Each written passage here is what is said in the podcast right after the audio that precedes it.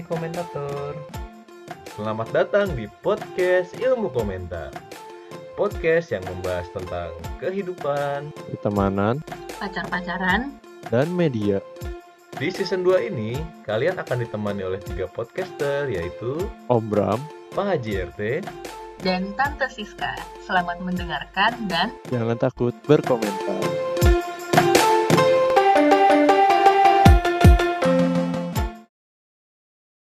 Yo yo yo yo yo Balik lagi di season 2 bersama podcast Ilmu Komentar Mantap. Uhuy Uhuy. Pa- Pale, pale, pale, pale. Gak jelas banget. Lu merusak telinga orang doang anjir. Iri, bilang bos. Terpesona lah pokoknya Ya udah ini season 2 dibuka dengan sangat tidak jelas. Tidak apa-apa Yang penting Om Ram Tante Siska kita mau bahas apa di season 2 episode 1 ini Kenalin dulu dong anak baru podcast Ilkom. Oh iya Iya, jadi podcast Ilmu Komentar punya anak probation ya Ya, halo kakak-kakak semuanya. Ini hari pertama aku nih. Iya, jadi tante ini di sini ada WC-nya, di sini ada ruang kerjanya. Karena ah, Oh iya siap Om, makasih. lagi on board. Oh iya onboarding Iya. ya hari ini ya. Hmm, kali ini di episode pertama season 2 eh, podcast ilmu komentar kedatangan orang baru yaitu Tante Siska yang bakal jadi tukang ketawa doang. Gua nggak bakal banyak ngomong tapi ketawa doang. Kocak banget Nih gue ketawa kan. ngenalin diri sendiri. Eh kan tadi disuruh sebelum masuk ke tema hari ini. Oke. Oke. Udah gitu dong. Oke. ya pokoknya sekarang kita mau ngebahas yang lagi relate aja lah ya sama Hmm. mau yang seusia kita, mau yang abis di PHK. Perjalanan teman-teman kita mencari Teman. pekerjaan. Teman-teman ka- Hmm. teman-teman kalian kali Kalau lu kan Oh, nggak iya. masuk Eh kan tapi kan gue sempat mengalami, gue masih bisa kredibel. Boleh dong diceritain pengalaman job seekingnya Tante Siska Iya kan nih Ih, iya. eh, seusia-seusia kita kan kayak banyak yang baru lulus, terus diterpa pandemi kan. Jadi mungkin masih Betul. banyak yang belum mendapatkan pekerjaan ya. Kalau lu gimana, Tante? Mm-mm. Jadi kalau tante itu nyari kerja, eh ntar, gue itu nganggur dari pertama lulus itu berapa bulan ya kayaknya. Hmm, pas lulus gue tuh intern dulu, internship di sebuah startup. Terus itu tujuh bulan. Nah, abis pengalaman internship itu, baru deh gue baru bener-bener nganggur. Itu tuh kayaknya awal pandemi deh, pas banget pandemi. Terus gue cabut dari internship itu, terus gue nggak ngapa-ngapain. Terus gue baru dapat kerja itu bulan bulan Juni. Iya, bulan Juni. Susah banget tahu nyari kerja kemarin tuh. Iyalah semua juga susah. Emang lu doang. Heran. Ini orang-orang yang Iya, berasa iya. apa cuma gue doang. apa apa cuma gue doang yang bengek hiung.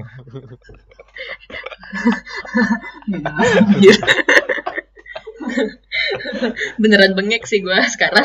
Oh, kenapa tuh? Jangan diajar kan episode Iya, selanjutnya. betul. Ah, iya. Kalau lu, kalau lu ngapain, Pak?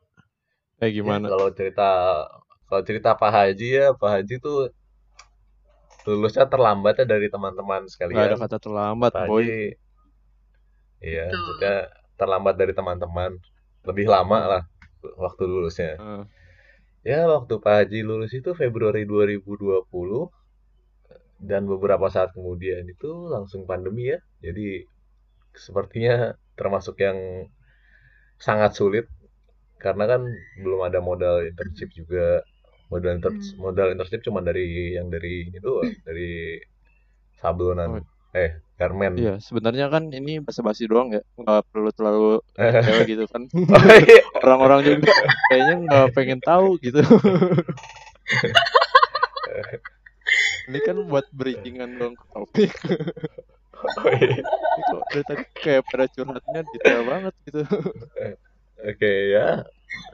Eh, kalau Pak Haji sih begitu lulus pengalamannya cuma internshipnya yang profesional habis itu Pak Haji nganggur selama enam bulan dan nggak tahu sih habis itu bulan-bulan selanjutnya tuh masih masuk ke kerja apa enggak karena kan eh, ya Di coba berwirausaha suram lah ya. Hmm. Eh, ya sampai sekarang pun Indian masih internship aja sih belum dapat full time Mantap. Iya, iya. Ya jadi kan eh ya namanya pandemi ya banyak yang udah kerja juga di PHK, banyak yang dirumahkan gitu Susah. ya secara halus maupun Hmm, secara betul. kasar gitu apalagi orang-orang yang belum punya pengalaman dan baru lulus gitu harus bersaing sama orang-orang yang udah pernah bekerja satu tahun dua tahun tuh sebenarnya susah banget buat masuk ke sebuah lingkungan baru Iya, betul. Saingannya sama ini lagi ya, adik tingkat, terus sama tahun-tahun sebelumnya yang pasti juga ada yang belum dapat kerja kan. iya Jadi apa sih jatuhnya bonus demografi ya? Kita Berat, berat. kita. Ih, istilah lu terlalu ilmiah tante itu tuh semua istilah common deh kayaknya lu dong yang tahu anjir.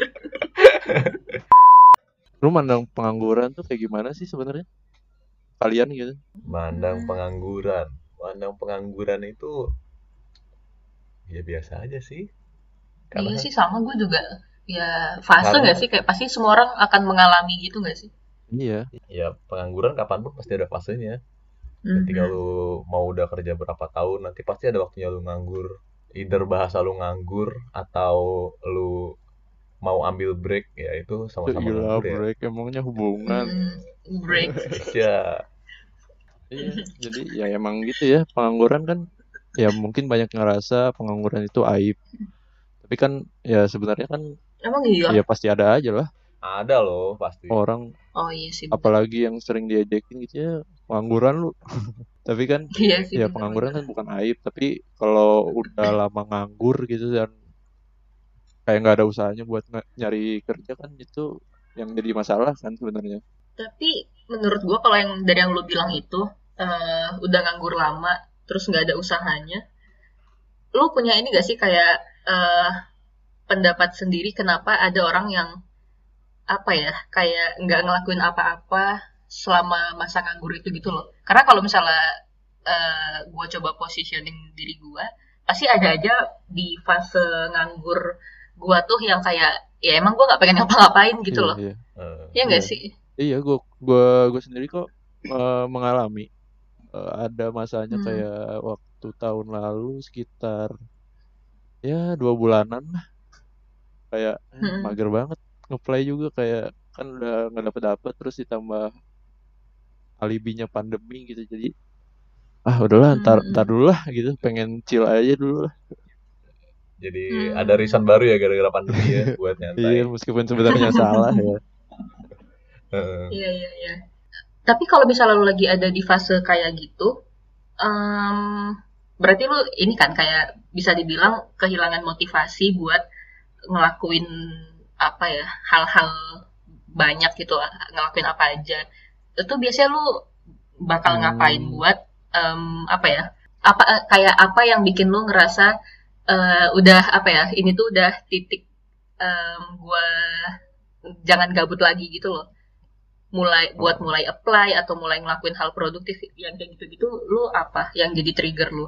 Kalau gue sih kayak yang ngelakuin hal-hal yang kiranya bisa me- apa ya menuangkan soft skill gue Hmm. terus apply juga nggak kayak waktu pertama eh, pertama nyari ngebet banget kerja gitu jadi emang selihatnya doang seadanya doang oh ada lowongan apply kalau dulu kan Hmm. kayak sampai wah nyari keywordnya apa itu marketing misalnya set set apply semua Mhm. tek tek tek tek iya iya tapi ya seiring berjalannya waktu mungkin itu karena nggak dapet dapet ya dulu jadi eh, Mhm. udahlah seininya aja tuh kalau jodoh gitu kalau kalau cocok juga ntar juga dapet gitu dan pada akhirnya ya dapet lewat orang dalam sih kuncinya langsung interview sana Iya. sini langsung ini ditawarin nggak harus nyari ternyata eh, emang kita nggak perlu nyari kalau punya orang dalam tuh ntar juga ada yang nawarin sendiri ya Iya. iya bener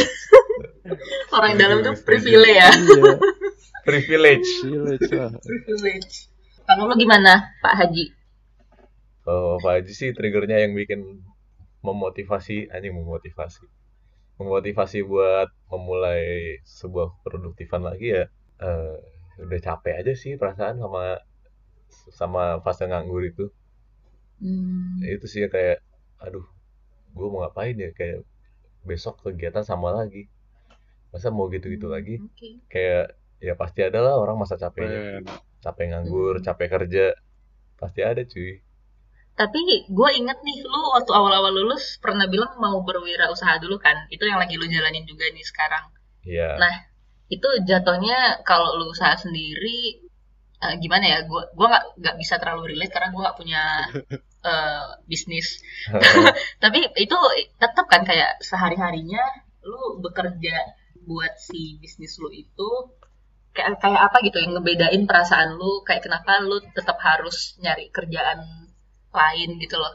Di kantor let's say. Lu kan katanya anti korporat banget nih. Hmm.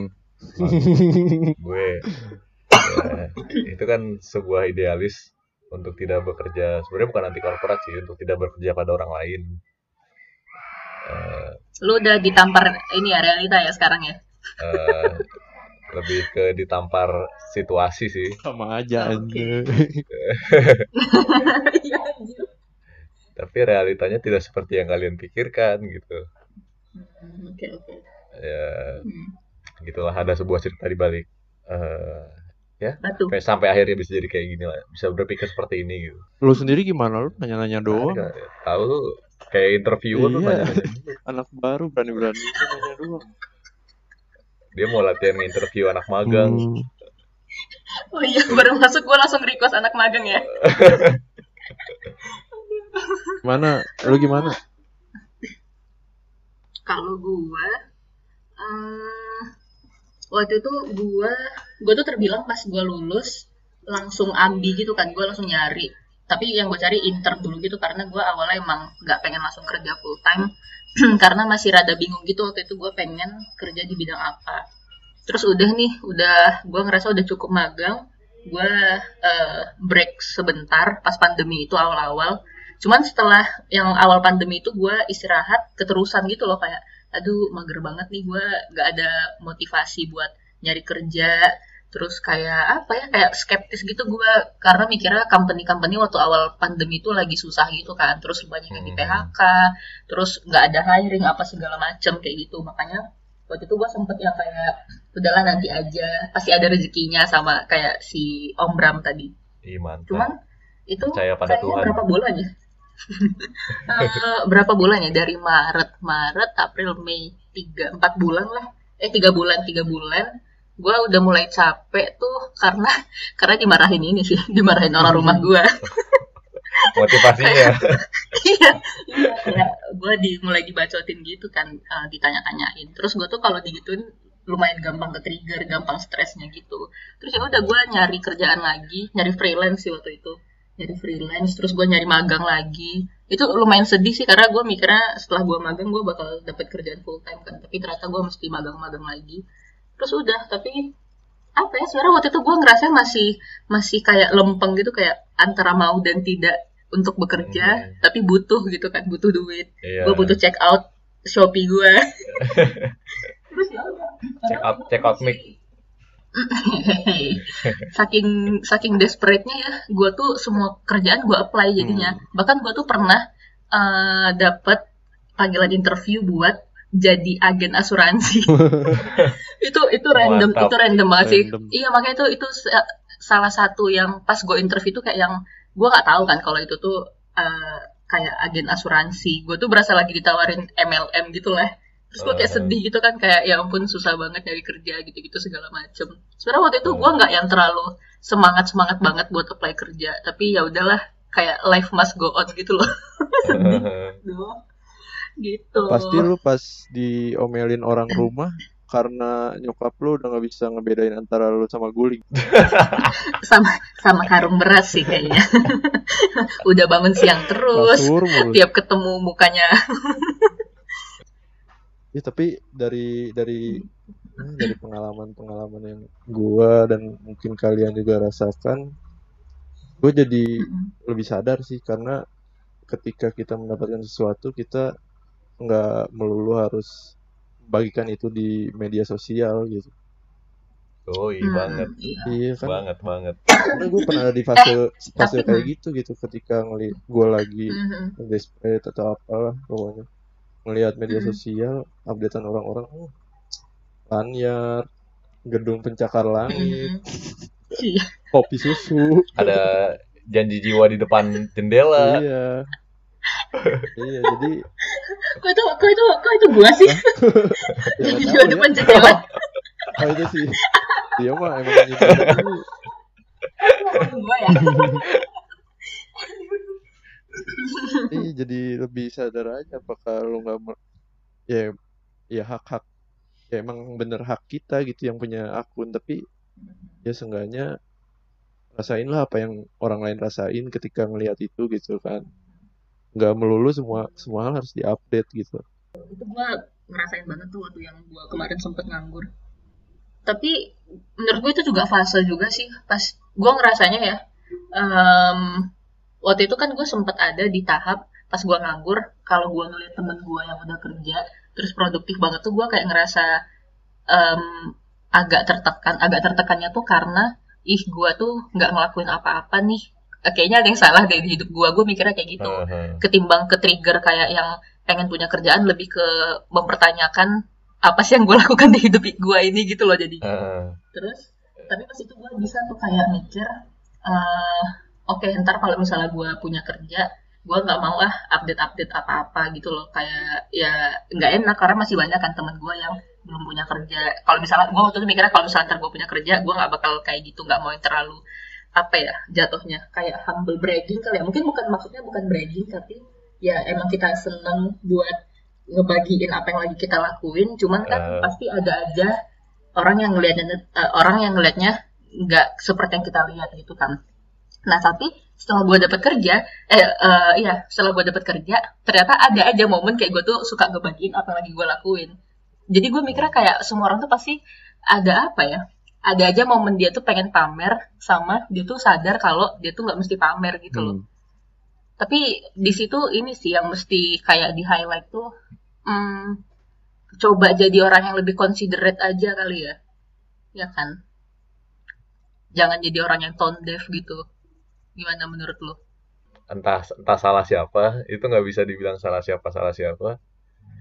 Eh, tapi kalau dilihat dari sisi manusianya kali ya, kayak gitu-gitu tuh nggak masalah salah atau benar, tapi ya itu itu sebenarnya mempengaruhi banget tuh buat orang lain ketika lu mengupload sesuatu secara berlebihan, yang mungkin tadi lu bilang humble bragging, biar dibilang anjing lu keren banget lu, bang jago gitu. emang ada ya? Ya bang jago. Emang ada ya orang yang to- apa tadi tone deaf? Ya, tone deaf ada Oh, ada aja cuy. ada siapa? Ada. ya. Um, gue tuh. Nah, jadi gosip nih.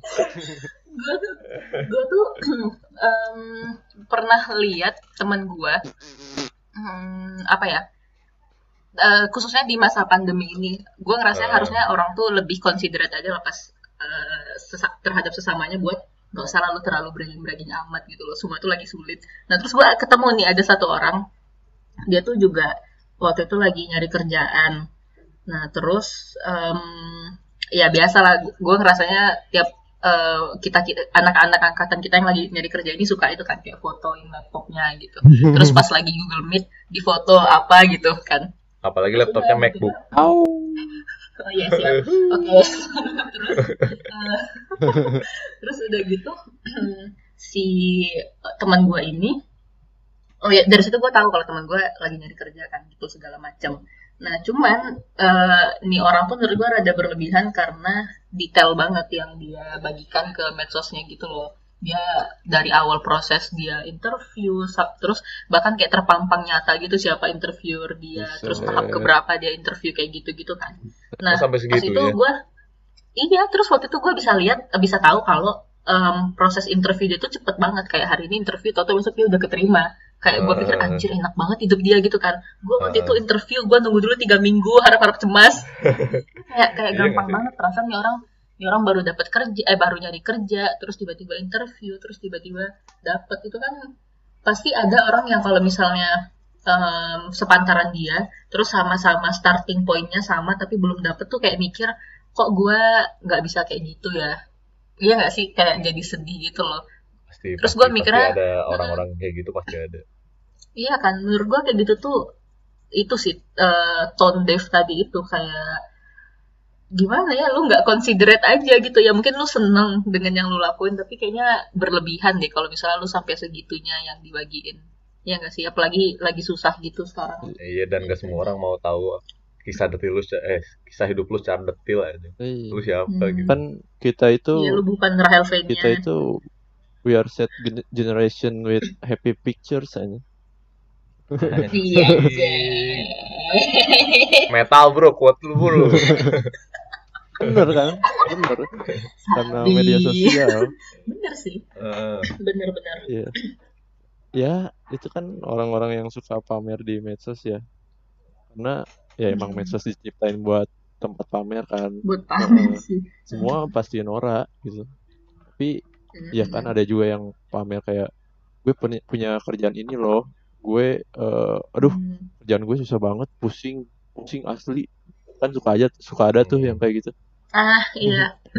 ya sah aja gitu tapi dibalik itu ya yang ngebedain kadar noraknya aja gitu sama cara orang itu Iya. ngemas si si kontennya itu di media sosial Dan penggunaan bahasa segala itu kayak kelihatan banget sih ada orang-orang pamer dan orang-orang lagi pengen ya pengen upload aja gitu. kalau kalau udah bikin Ada banyak ada ada lah kalau bedanya. udah bikin banyak orang risih sama update-nya kan ya ya udahlah nggak usah ditanya lagi itu mah Hmm. ya lebih sadar diri lagi eh lagi lebih sadar diri aja lah ya siapa tahu Eh, kamu iya. denger kok ketawanya siapa sih kok ini? ketawanya di Siapa sih? ya yang denger aja kamu yang pas denger ke siapa yang denger ngerasa Katanya gitu tadi kayaknya Tante Siska yang tahu ya. Iya kali ya kan temen gua Oh, gua iya. bilang Eh, gua gua kenal nggak sih Tante? Nggak tahu ya lu kenal atau enggak mungkin kenal deh Oh, kenal kali ya. Kenal sih. kenal tuh Eh, waktu itu dia dia sekelas kan sama lo Tante Siska ya? Pernah sekelas nggak sih sama lu? tapi kayaknya seangkatan kita sih Oh, udah udah Bram- malah Om malah gosip aja iya nih tahu dasar Pak RT nggak bener ini RT -nya. salah.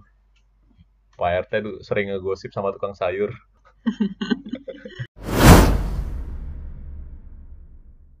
itu sih gue nyambung ke media sosial tuh jadi jadi apa ya jadi ingat sama kita tuh terlalu banyak ditakutin sama yang namanya kemapanan menikah punya rumah punya anak apa apa diupdate gitu kan padahal kan Hmm. ya hidup tuh cuma sekali gitu. Tugas kita ya ya udah jangan sampai lupa buat nikmatin hidup gitu. Karena kan orang yang update terus di media sosial kayak "Ah, hidupnya di real life kayak gimana sih? Gak nikmatin kayaknya Nah, terus menurut gue juga kayaknya lebih keren misalnya lo tuh lagi ngelakuin sesuatu tapi ya ya udah lo tuh kayak ngelakuinnya tuh dalam diam aja gitu loh. Kayak tahu-tahu lo udah sukses Hmm, aja gitu. Ya gak kamu- sih? Gue lebih salut sama orang-orang kayak kamu gitu sih. nyindir aku ya Ya, pede banget. Eh bisa bisa. Bisa nih Om Bram ini tuh lagi ngelakuin apa gitu. Gue juga nggak tahu. Tapi kayaknya pas tiba-tiba muncul Sabi nih. Gue atau ini Gua aja mau- udah jadi orang kaya. gue mau cerita. Orang kaya nomor 5 di gue Indonesia gak mau cerita ke lu karena takut lu cebarin ke si Asman gue males kalau Asman tahu. iya nih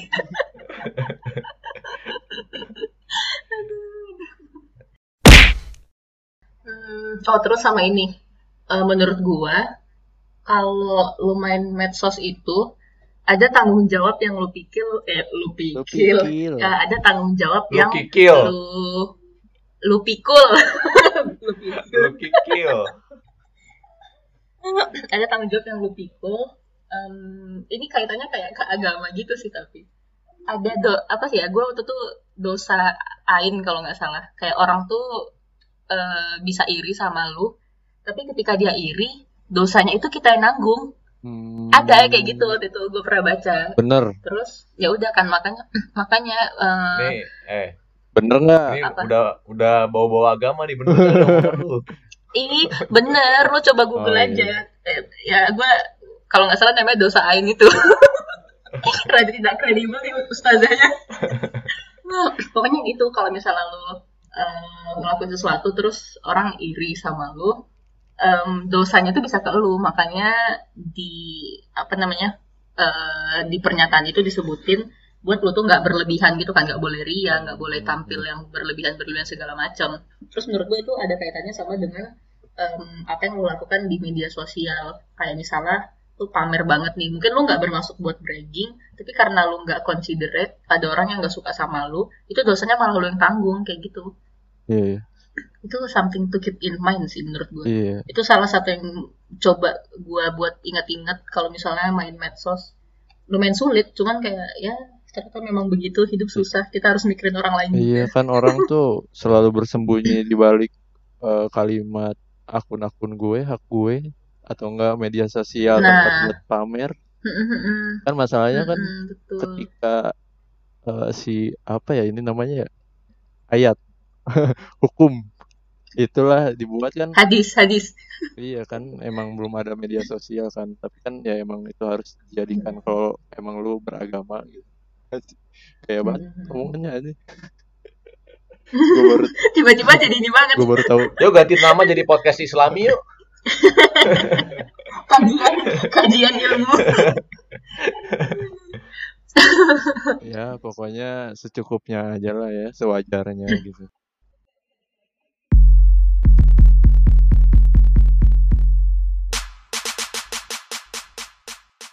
Simpulannya eh, ya menganggur itu oke.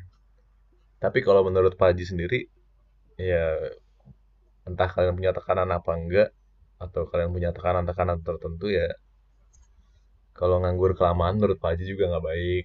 Mulailah kita ya life must go on. Kita harus punya uang, kita harus menghidupi diri kita sendiri. Nggak mungkin selamanya kita bergantung sama orang lain juga. Dan untuk yang masih mencari-mencari pekerjaan dan sudah berusaha, ya semoga diterima karena saya juga masih mencari pekerjaan. Semoga kita mendapatkan nasib baik secepatnya, oke? amin. Ini beneran kayak kajian aja. Ditutup dengan doa.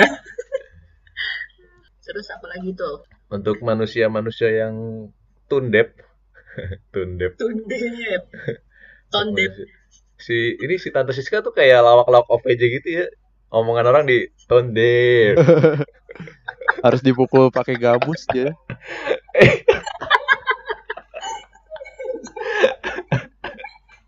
puas banget lu ketawa Pak Haji lawak tondep. ya, untuk para peserta-peserta tondep ya ingatlah walaupun itu sosmed-sosmed kalian, ingatlah bahwa di hidup ini konteks kehidupan tuh saling berkaitan. Nggak, ketika ngomongin sosial media, nggak semuanya tentang sosial media, tapi berkaitan juga tentang kemanusiaan, tentang psikologis, tentang komunikasi, ya semuanya berkaitan. Jadi nggak bisa kalian ya sosmed-sosmed gua, gimana mau gua ya. Menurut Pak Haji sih itu nggak bisa, karena semua hal itu saling berkaitan gitu ya udahlah daripada daripada makin ngelantur sampai jumpa di episode selanjutnya. Jangan takut berkomentar